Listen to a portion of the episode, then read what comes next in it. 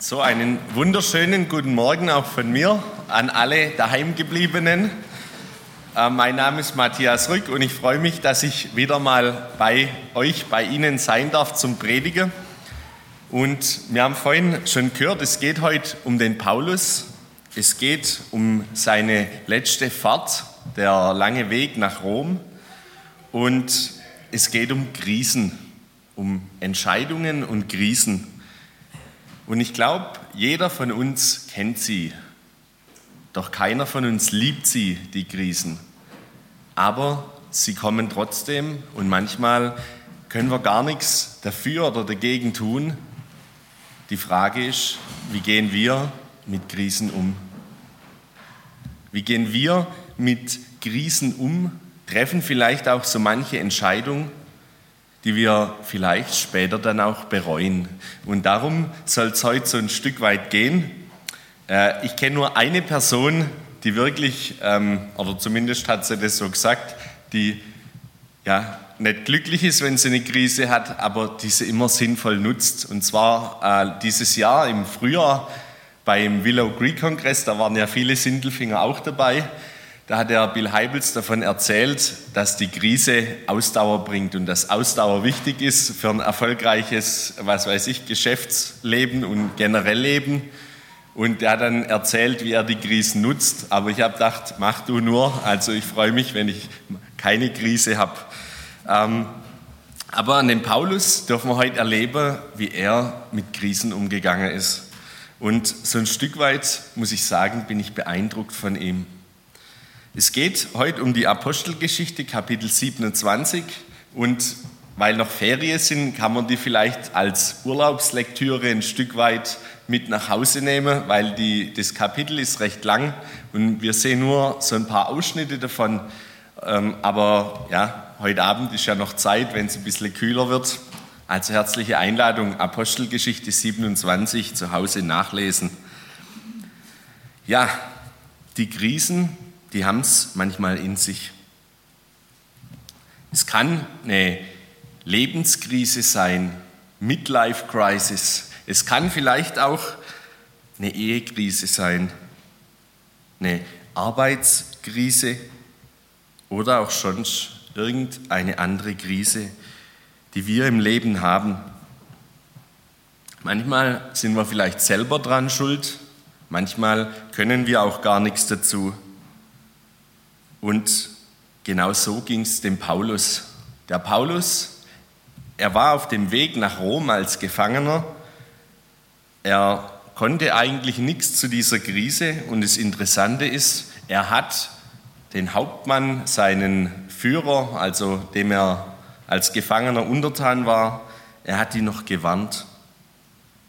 Er hat gewarnt, dass der Winter kommt, dass die See rau wird, das Mittelmeer, und dass es doch besser wäre, man wird an diesem Hafen, an dem sie waren, überwintern, damit nichts passiert. Und dann steht da in der Bibel ab Vers 9, da aber viel Zeit verflossen und die Fahrt schon unsicher war, weil auch das Fasten schon vorüber war, mahnte Paulus und sprach zu ihnen, Männer, ich sehe, dass die Fahrt mit Unheil und großem Schaden nicht nur für die Ladung und das Schiff, sondern auch für unser Leben vor sich gehen wird. Man muss dazu sagen, die sind nicht mit einem Kreuzfahrtschiff ähm, nach Rom gefahren, sondern mit einem Getreideschiff. Also das waren so Frachtschiffe, die auch Platz hatten noch für Leute und da waren viele Leute mit noch dabei. Der Hauptmann aber glaubte dem Steuermann und dem Schiffsherrn mehr als dem, was Paulus sagte.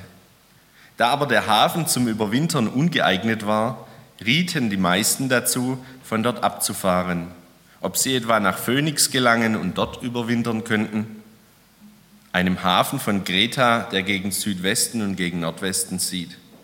Als aber ein Südwind sanft wehte, meinten sie, ihre Absicht erreicht zu haben, lichteten die Anker und fuhren näher an Kreta hin. Aber nicht lange danach erhob sich von dort her ein Sturmwind, Eurakylon genannt, als aber das Schiff mit fortgerissen wurde und dem Wind nicht widerstehen konnte, gaben wir es preis und ließen uns treiben. Also man merkt, da fängt schon ein bisschen Krise an. Das, was der Paulus gewarnt hat, diese Worte, die er dem Hauptmann und den Schiffsmännern entgegengebracht hat, die sind jetzt eingetreten. Die Lage war noch gut zu handeln, aber die See wurde rau. Und es ging so weit, dass man das Schiff nimmer steuern konnte. Sie gaben das Schiff preis. Vielleicht kann man dann, ich kenne mich da nicht so aus, ein bisschen warten, bis die See wieder ruhig wird und kann dann wieder die Segel in die Hand nehmen und weiterfahren.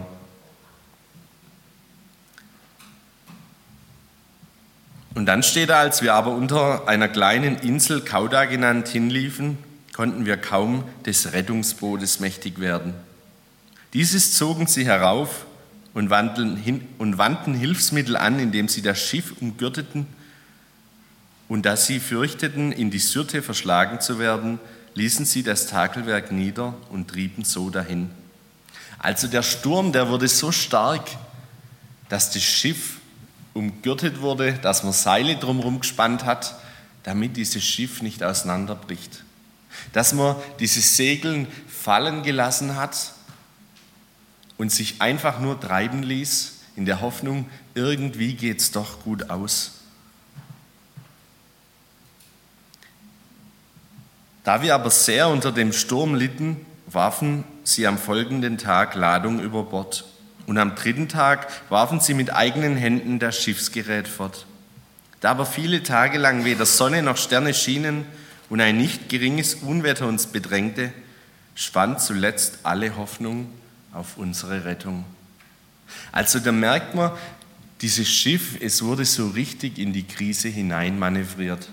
Der Paulus, obwohl er Gefangener war und eigentlich gar nichts zu melden hatte, der hatte noch diese Warnung ausgesprochen. Aber wer hört schon auf einen Gefangenen, wenn dagegen ein Schiffsfahrer, ein Kapitän, ein Schiffsbesitzer und noch ein Hauptmann steht? Die werden es ja wohl wissen. Aber interessant ist dieser eine Satz, es schwand zuletzt alle Hoffnung auf unsere Rettung. Man hat viel versucht, man hat versucht, der Krise zu entkommen, mit der Krise fertig zu werden. Und als es aber viele Tage lang anhält und wirklich keine Rettung in Sicht ist, da schwindet die Hoffnung. Und bei dem Paulus, da können wir uns jetzt zurücklehnen und denken, zum Glück sind wir daheim und nicht auf Rauer See. Aber wie ist es denn, wenn wir in Krisen drinstecken? Wie ist es denn, wenn sich viele Tage lang nichts tut? Wir vielleicht hoffen und zittern, dass sich Änderung gibt in der Ehekrise, dass man wieder miteinander redet, ein kleines Wort der Versöhnlichkeit, irgendwas vom anderen kommt, ein bisschen Verständnis. Oder auf Arbeit, wenn die Lage ganz schlecht aussieht, Kurzarbeit ansteht, und Leute nach Hause geschickt werden. Vielleicht auch, wenn man sich schon lang beworben hat, immer und immer wieder. Und ich höre das ganz oft, auch gerade ja, bei so jüngeren, nicht mehr ganz jungen, die bewerben und bewerben sich und nichts passiert. Irgendwann kommt doch dieser Punkt, wie bei dem Paulus, dass es mit der Hoffnung dünn wird. Wir alle sind danach bestrebt, dass wir irgendwie in so einer Krise noch ein bisschen eine Sicherheit haben. Und ich habe überlegt, eigentlich sind wir alle doch ganz arg sicherheitsbedürftig. Also ich möchte jetzt nichts Falsches sagen, aber man überlege, man sitzt sich ins Auto und die meisten schnallen sich an. Es ist erwiesen, dieser Gurt, der bringt Sicherheit. Aber ich glaube auch jedem Einzelnen von uns Gerade wenn man mal scharf bremsen muss, ist es doch gut, wenn man so einen Gurt um sich herum hat. Weil man weiß, der hält einen und man fliegt nicht gleich gegen die Windschutzscheibe. Und ein Freund von mir hatte vor kurzem einen LKW-Unfall und in der Scheibe hat man so richtig schön seinen Kopf gesehen. Also ihm ist nicht wirklich was passiert, es war gut, aber trotzdem, dieser Gurt ergibt Sicherheit. Und genauso gibt es ganz viele andere Dinge, an denen wir uns festhalten, die uns gerade in den Krisen Sicherheit geben. Und wenn man sich mal vorstellt, jetzt in Italien wieder ganz neu, aber ich habe schon selbst miterlebt in Japan, wenn die Erde bebt, es ist eigentlich für einen Mensch was ganz Schlimmes. Weil wenn das Wasser kommt, kann man sich irgendwo hin verstecken, auf einen höheren Punkt. Da hat man noch irgendwo so ein Ziel, da will ich hin, da kann ich hin, da bin ich sicher. Aber wenn der Boden bebt, die Sicherheit unserer Füße, die uns Halt gibt, ja, da geht nichts mehr. Da kann man nur hoffen, dass nichts passiert. Und genau so ist es auch bei diesen Seefahrern, bei diesen Männern. Sie versuchen alles und eigentlich ist ja ein Schiff, wenn man auf dem Meer ist, was das noch ein bisschen Sicherheit bietet. Man weiß, das Holz, aus dem die Schiffe damals waren, das schwimmt auf dem Wasser, da kann eigentlich nichts passieren. Aber wenn es dann so extrem ist, dass es droht auseinanderzubrechen, ja, welche Sicherheit hat man denn auf dem Meer? Welche Sicherheit ist denn da, an der ich mich noch festhalten könnte? Und so ist es interessant zu sehen, dass dort steht, die letzte Hoffnung auf unsere Rettung, sie schwand dahin. Diese Menschen an Bord dieses Schiffes, Sie waren so richtig verzweifelt. Und eigentlich waren sie ja nur in dieser Lage, weil da ein paar Menschen ein paar schlechte Entscheidungen getroffen hatten. Obwohl der Paulus gesagt hatte, hey, lasst's bleiben, wartet noch über den Winter, haben die, die die Entscheidungsgewalt hatten, sich auf die falschen Experten verlassen.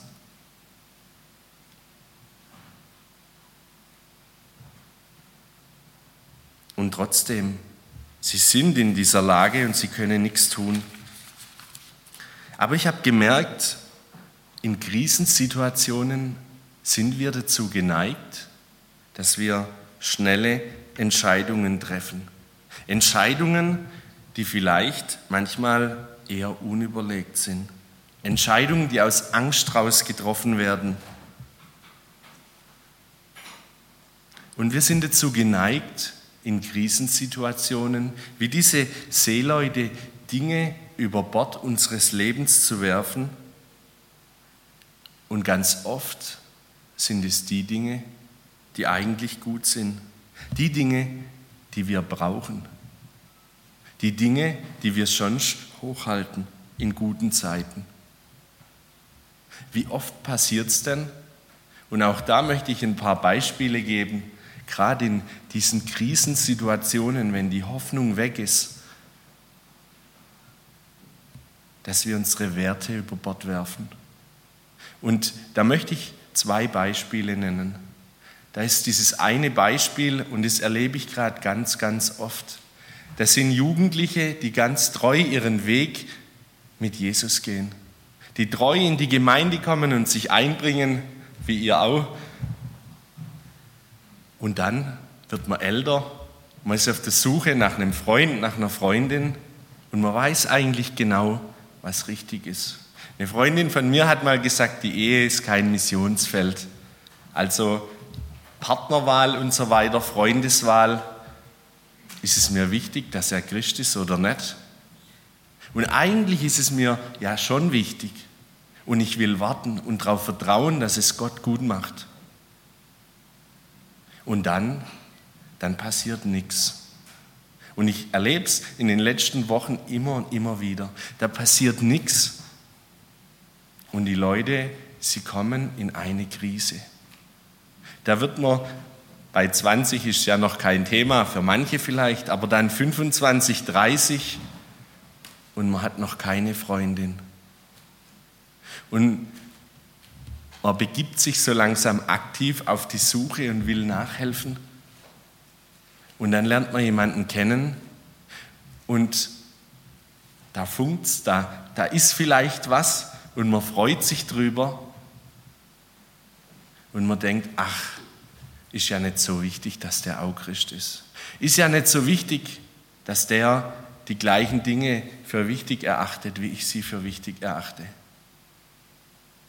Und dann fängt man an, erst ganz langsam, aber allmählich, ganz oft immer mehr, seine Werte über Bord zu werfen. Das, was mal wichtig war, das höchste Gut, das ich hatte, das wird plötzlich unwichtig. Genauso auch bei manch anderen Dingen, wie zum Beispiel bei der Steuererklärung und der Ehrlichkeit. Man nimmt sich's vor, jawohl, ich will es richtig machen. Jawohl, dann zahle ich halt die Steuer. Auch wenn man vielleicht mit wenig Aufwand viel sparen könnte, aber wenn es nicht ganz ehrlich ist. Ein Verfall der Werte und wenn dann nämlich die Krise kommt, dann ist man viel schneller noch geneigt, es so zu tun, dass man irgendwie drumherum kommt, Schaden abwenden kann. Die Werte werden über Bord geworfen. Und wenn die Krise dann immer schlimmer wird, und auch das steht ja im Text, tagelang kam keine Besserung in Sicht. Tagelang war der Sturm da und sie sahen keine Sonne, keine Sterne, sondern nur die hohen Wellen. Und es hat dazu geführt, dass keiner mehr an Rettung glaubte, dass die Hoffnung verloren war. Und ich glaube, das allerletzte, von dem wir uns in stürmischen Zeiten trennen, wo wir loslassen, das ist die Hoffnung. Aber wenn die weg ist, dann ist es vorbei. Dann resignieren wir. Haben wir die Hoffnung verloren, dann sind wir verloren. Und ich glaube, hier in Deutschland, da gibt es ganz viele Menschen, die ihre Hoffnung verloren haben. Vielleicht, weil diese Hoffnung immer an ganz vergängliche Dinge geklammert waren. Wo man gemerkt hat, das ist mein Fundament, auf das baue ich mein Leben, die Familie, das Geld, den Reichtum, was weiß ich. Aber wenn die Krise da ist und wirklich nichts mehr geht und man merkt, dieses Fundament, es hat nicht getragen, dann ist es vorbei. Dann resigniert man. Und uns Christen, und das schätze ich so arg in dem Paulus, uns Christen frage ich, ja, wann ist denn bei uns die Hoffnung verloren? Wann ist bei uns die Hoffnung verloren? Ich glaube gerade dann, wenn wir Gott aus den Augen verloren haben. In der Krise, Gott, er ist für mich weg, er zählt vielleicht nichts mehr, seine Meinung, seine Worte zählen nichts mehr. Und dann kommt die Hoffnungslosigkeit, weil ich nichts mehr habe, auf das ich bauen kann. Gerade dann, wenn ich selber nicht mehr Herr der Lage bin, aber dann eben auch bei Gott keinen Halt mehr suche. Und interessant finde ich in dieser Geschichte den Paulus. Und den möchte ich mit uns jetzt anschauen. Der Paulus, der hat bei all dem, was in dieser Krise war, so ganz anders reagiert. Er hat nicht den Kopf in den Sand gesteckt oder in die Wellen, sondern obwohl man seine Weisung missachtet hatte, hat der Paulus drei Anker, nenne ich es mal, die ihm Hoffnung gaben. Drei Anker, die ihn nicht hoffnungslos werden lassen haben. Paulus, er blieb die ganze Zeit ruhig. Und das sieht man, wenn man diesen Text weiterliest. Und ich möchte nur einzelne Verse daraus zitieren. Als man lange Zeit ohne Speise geblieben war, da stand Paulus in ihrer Mitte auf und sprach, Männer, man hätte mir freilich gehorchen und nicht von Kreta abfahren und dieses Unglück und den Schaden vermeiden sollen. Und jetzt ermahne ich euch, guten Mutes zu sein, denn keiner von euch wird verloren gehen, nur das Schiff. Denn ein Engel des Gottes, dem ich gehöre und dem ich diene, stand in dieser Nacht bei mir und sprach, fürchte dich nicht, Paulus, du musst vor den Kaiser gestellt werden. Und siehe, Gott hat dir alles geschenkt. Gott hat dir alle geschenkt, die mit dir fahren. Deshalb seid guten Mutes, ihr Männer, denn ich vertraue Gott. dass es so sein wird, wie zu mir geredet worden ist. Wir müssen aber auf eine Insel verschlagen werden. Da merkt man, der Paulus, der lebt so innig seine Gottesbeziehung, dass bei ihm was grundlegend anders ist. Und das möchte ich mit uns jetzt anschauen. Paulus, ich nenne es mal drei Anker, die er hatte. Paulus, er hat einen Anker. Und ich glaube, jeder einzelne von uns hat den auch. Paulus, er wusste um Gottes Gegenwart. Er wusste, egal wie heftig der Sturm ist, egal wie hoch die Wellen sind und wie dunkel es vielleicht bei Tag draußen ist, weil die Sonne verdunkelt ist. Gott, er ist da. Er ist immer und überall bei uns. So wie er es in Matthäus 28, Vers 20 verheißen hat. Ich bin alle Tage bei euch bis an der Weltende. Egal in welcher Krise du steckst, dieser Anker, er gilt dir. Gott ist da, er ist nur ein Gebet weit entfernt. Und ich glaube, es ist wichtig, dass wir uns diese Wahrheit immer wieder in Erinnerung rufen. Gerade dann, wenn es so richtig dunkel aussieht. Gerade dann, wenn es eng wird, wenn die Krise vollkommen da ist. Gott, er lässt uns nicht allein im Sturm. Keine Krise, egal wie groß sie ist, kann uns von ihm trennen. Gottes Gegenwart es ist ein Anker für uns, ein Anker, an dem wir uns halten, festhalten können, auf den hundertprozentig Verlass ist. Der zweite Anker, den der Paulus hat, den der Paulus ruhig werden lässt, es ist Gottes Plan für sein Leben. Die Verse, die ich gerade vorgelesen habe, da wird ganz klar diese Begegnung, die Paulus mit dem Engel hat. Gott möchte den Paulus vor dem Kaiser in Rom stehen haben. Der Paulus, er muss nach Rom kommen und deswegen wird es auch passieren. Gott hat was Größeres mit dem Paulus vor und gebraucht ihn noch dort in Rom. Deswegen, egal was kommt, darf Paulus sicher sein, Gott wird seinen Plan ans Ziel bringen. Ja gut, was ist Gottes Plan für mein Leben? Was ist Gottes Plan für dein Leben? Ich glaube, die meisten von uns, vielleicht sogar alle, wissen es vielleicht gar nicht genau. Manchmal kommt man so ein bisschen auf die Spur, zum Beispiel wenn man nach Liebenzell geht, ähm, dann wird es ja schon irgendwas auch mit dem hauptamtlichen Dienst zu tun haben in der Regel. Ich glaube, aber es ist völlig egal. Wir dürfen wissen, weil Gott einen Plan für uns hat, für jeden Einzelnen von uns, dass er mit seinem Plan ins Ziel kommt. Und dass da kein Mensch, keine Naturgewalt, keine Macht oder sonst noch irgendwas ist, das dieses Ziel verhindern könnte. Und eigentlich kann mich doch das ruhig werden lassen. Egal wie stark die Krise ist, egal wie lange ich schon auf der Suche nach einem Partner bin. Ich darf wissen, Gott kommt mit meinem Leben an sein Ziel. Und sein Plan reicht weit über die augenblickliche Krise hinaus. Wie gedroht kann es den Paulus werden lassen, wenn er weiß, egal wie hoch die Wellen jetzt sind, ich werde noch vor den Kaiser kommen. Ob er dorthin schwimmt, ob er auf einer Rettungsinsel dorthin treibt oder mit einem Schiff, es spielt keine Rolle.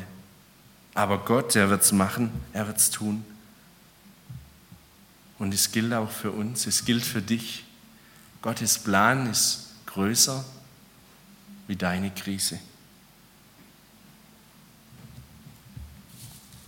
Der dritte Punkt, der dritte Anker, den der Paulus hat, es ist Gottes Verheißung. Gottes Verheißung für sein Leben. Paulus, er vertraute Gott und wusste, er wird erfüllen, was er zugesagt hat. Und wenn wir als Christen in der Bibel lesen, und ich glaube, es machen, also bei unserer Jugend weiß ich es, es machen einige und streichen sich die Verheißungen in der Bibel an. Gottes Verheißungen, sie gelten auch für uns. Und die Bibel, sie steckt voller Verheißungen. Und ich denke, diese Verheißungen, es ist was, das uns immer wieder neu auch Mut geben kann.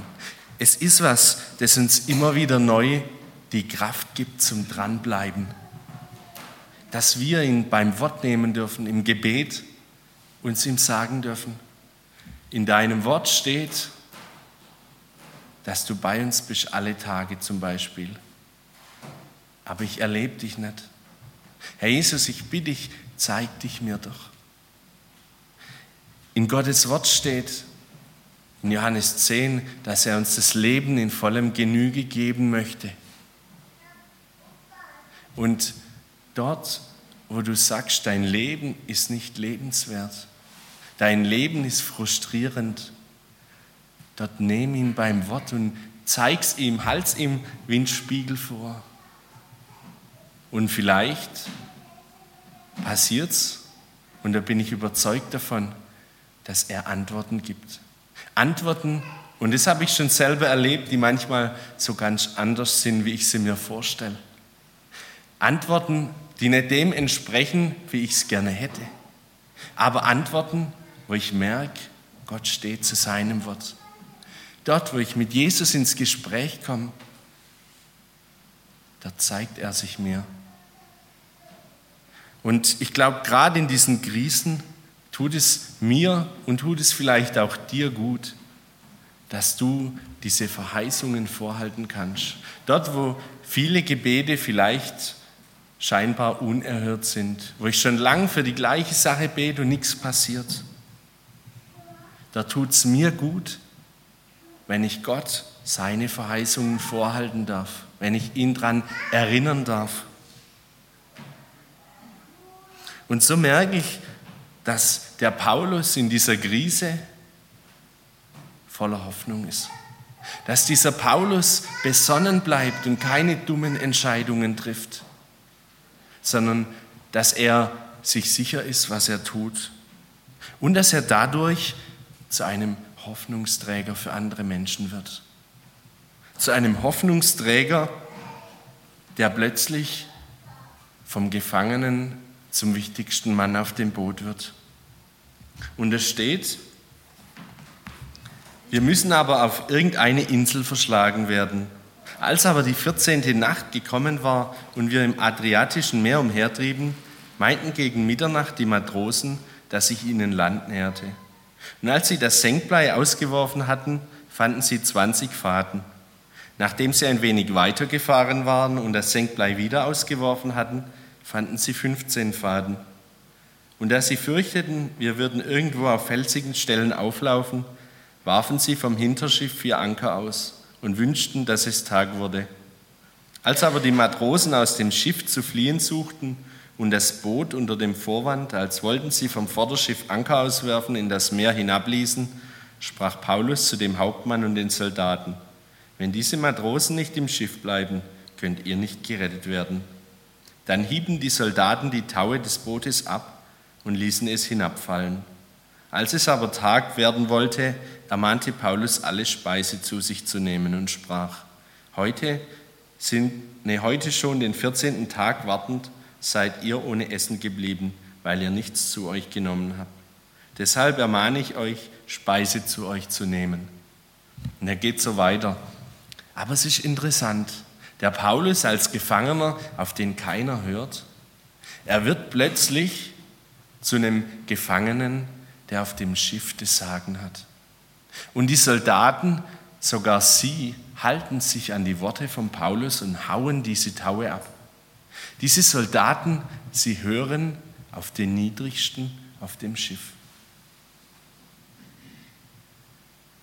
Und ich glaube, wenn wir in Krisensituationen stecken und wenn wir an Dingen festhalten, die uns durch die guten Zeiten des Lebens tragen. Und vielleicht hilft es, wenn du dir heute Nachmittag mal Zeit nimmst und Dinge aufschreibst, die dir wichtig sind. Also wenn du nicht gerade in so einer Krise steckst. Es muss ja niemand sehen, irgendwo in die Bibel rein oder unter das Nachttischle. Aber ich glaube, es tut gut, wenn man diese Dinge sich vor Augen hält, wenn es mal nicht so gut läuft. Wenn man weiß, an diesen Dingen halte ich fest, egal was kommt. Weil ich diese drei Anker habe, wie sie der Paulus hat. Weil ich erstens um Gottes Gegenwart weiß, dass er immer da ist. Weil ich zweitens um Gottes Plan für mein Leben weiß, auch wenn ich ihn nicht kenne. Und drittens, weil ich Gottes Verheißungen in Anspruch nehmen kann. Dann lässt dich das in der größten Krise zu einem Hoffnungsträger für andere Menschen werden. Und das finde ich das Schöne an unserem Glauben. Es sind nicht wir die, die groß dastehen, sondern eigentlich ist es Gott, der groß dasteht. Paulus, er hat nicht von sich selber gesprochen, sondern er hat immer auf diesen Gott hingewiesen. Weil wer wäre der Paulus auf diesem Schiff, wenn er sagt, Männer, ich weiß, wie es läuft. Deswegen hört der Sturm nicht auf.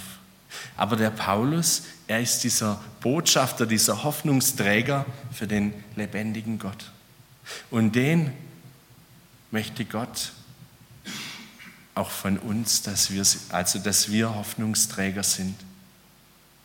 Und es passiert ganz automatisch ohne unser Zutun, wenn wir an diesen Punkten festhalten, weil wir dann dort einen Anker haben, wo ihn sonst keiner mehr hat, wo Hoffnungslosigkeit ist. Und ich mache dir Mut, heute irgendwann im Laufe des Tages, vielleicht wenn du diesen Zettel schreibst mit Dingen, die dir wichtig sind, Werten, dass du mal überlegst, für wen du vielleicht Hoffnungsträger bist für einen Nachbarn, für einen aus deiner Familie, einen Freund oder eine Freundin, der schon irgendwann mal zu dir gesagt hat, wow, warum machst du das so? Warum kannst du jetzt ruhig sein, obwohl alle anderen durchdrehen? Und damit möchte ich schließen und möchte ein Gebet sprechen. Vater im Himmel, ich möchte dir Dank sagen, dass du der souveräne Gott bist, der über allem steht der uns, der die Natur, all das, was wir Tag für Tag erleben, geschaffen hat. Und der unser Leben in der Hand hat, sogar in Krisen. Und Herr Jesus, wenn wir den Paulus anschauen, dann muss ich sagen, bin ich beeindruckt von seinem Glauben, von seinem Vertrauen, das er in dir hat. Und ich möchte dich bitten für jeden Einzelnen hier. Du siehst, wo wir gerade stehen. Du kennst unsere raue See im Leben. Du kennst die Krisen, durch die wir gehen. Und ich möchte dich bitten, Herr, lass du uns dieser Anker sein, auf den wir bauen, der uns den Halt gibt. Und mach uns damit zu Hoffnungsträgern für unsere Nächsten. Herr Jesus, und ich möchte dich bitten für all die, die hier sind und die gerade wirklich in so einer Situation drinstecken, in so einer Krise und nicht mehr weiter wissen.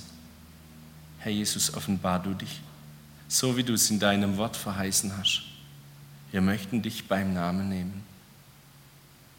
Und so lass du jeden Einzelnen hier einen Segen, ein Hoffnungsträger sein, der jemand anderem einen Anker zuwirft. Amen.